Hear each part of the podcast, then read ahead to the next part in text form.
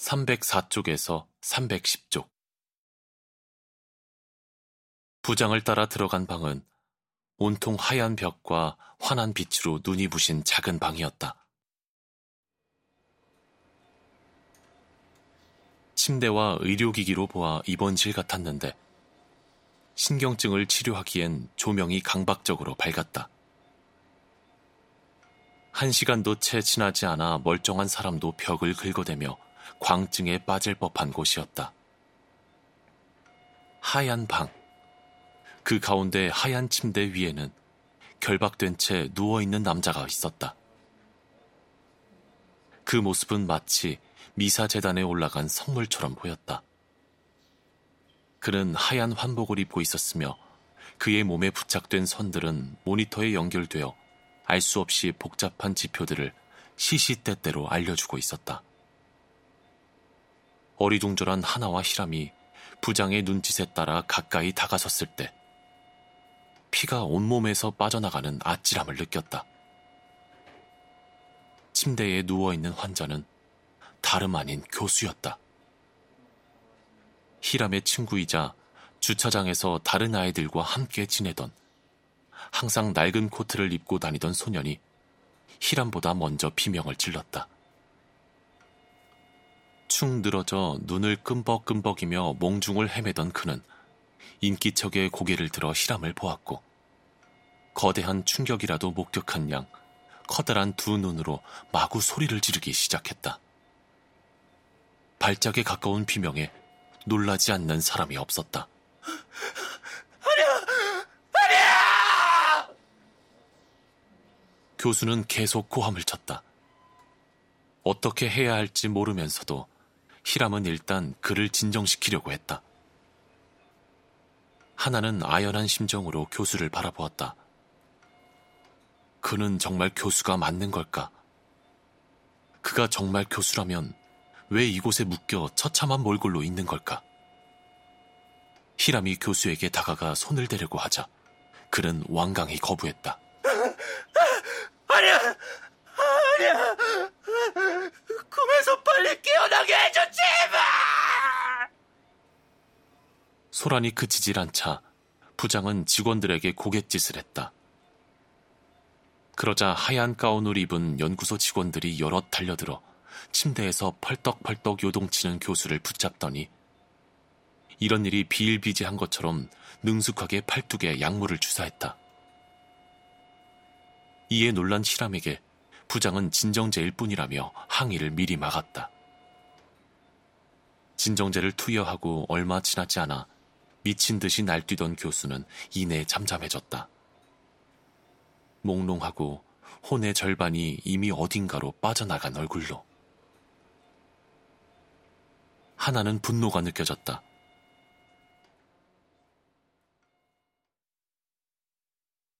그가 교수건 아니건 또 행정 처리를 교묘하게 해치웠다 한들 비윤리적인 처우였다. 그러나 부장의 뻔뻔한 얼굴엔 변화가 없었다. 우리 연구소의 존재 이유에 걸맞은 실험을 했을 뿐이네. 새로 개발된 고혈압약이나 심근경색 치료의 임상 실험과 다른 게 뭐지? 초기 단계에선 예기치 못한 부작용이 있기 마련이야. 하지만 우린 충분히 배려하고 있다고 봐. 이 아이는 평소보다 값진 음식을 먹으며 좋은 시설에서 생활하고 있네.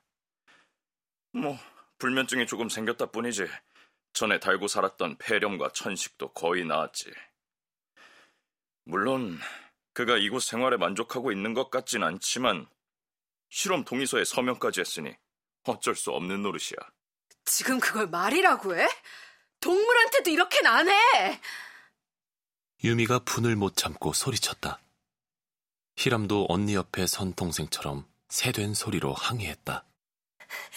교수에게 무슨 짓을 한 거예요?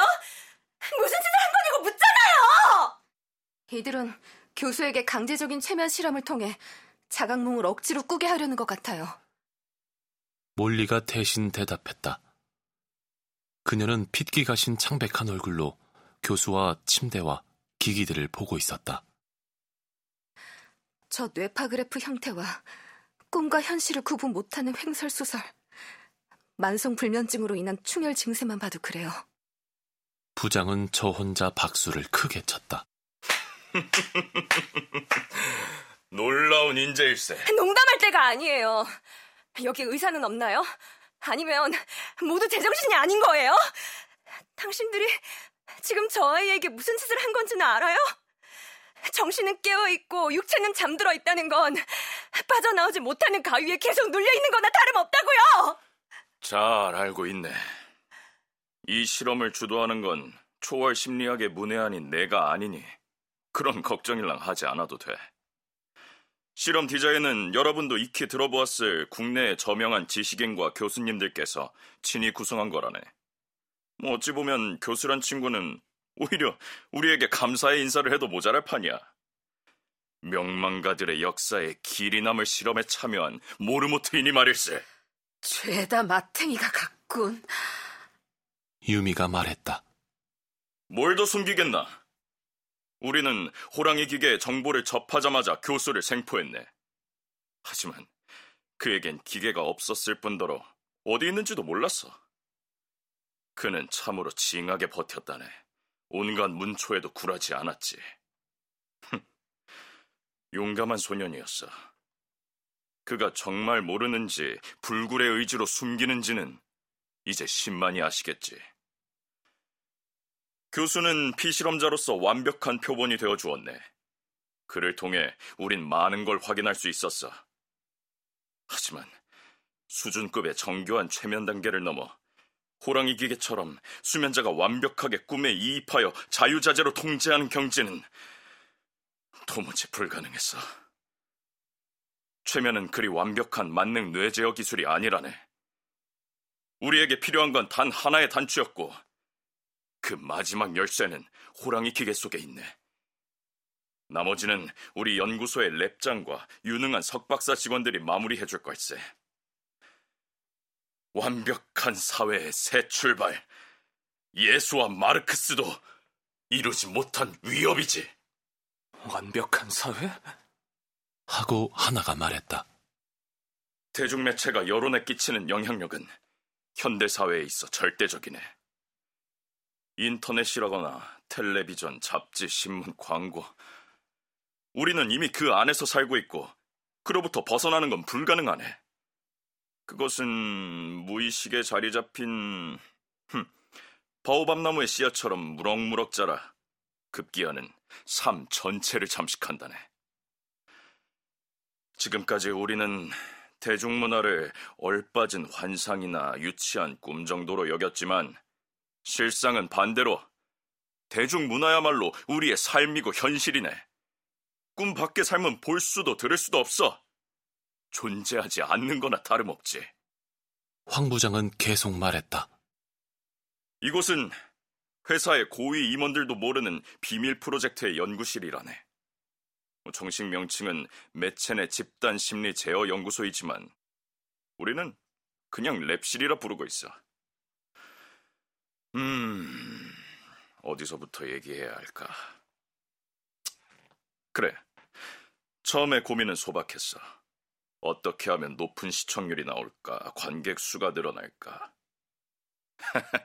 하지만 영 재미가 없더군. 너무 건전하잖아. 어느 순간 우린 본질적인 지점을 놓치고 있단 걸 알았지. 바로 호랑이 기계의 존재와 기능을 알게 되면서 말이야. 서인년 영감의 자각몽 도구를 아는 건 자네들뿐만이 아니라네. 최면으로 꿈을 꾸게 한다. 하! 이 얼마나 천재적인 발상인가. 지나치게 낭만적이다 보니 그 능력의 가치를 10분 활용하지 못하고 있는 게 흠이지만 아무튼 그때부터였네. 주류 매체 속의 최면이 가능하다면 여론 통제 효과를 극한으로 높일 수 있겠다 하고 말이야. 그게 가능하다면 세상을 차지할 수도 있네. 빅브라더의 재림일세. 끔찍한 발상이네요. 텔레비전에 송출되는 영상 프레임마다 사회의 불만을 갖지 말고 열심히 일해라. 이런 체면을 건다는 얘기잖아요. 어, 무서워라. 앞으로 텔레비전은 보지도 말아야겠군. 몰리와 로이가 나란히 말했다.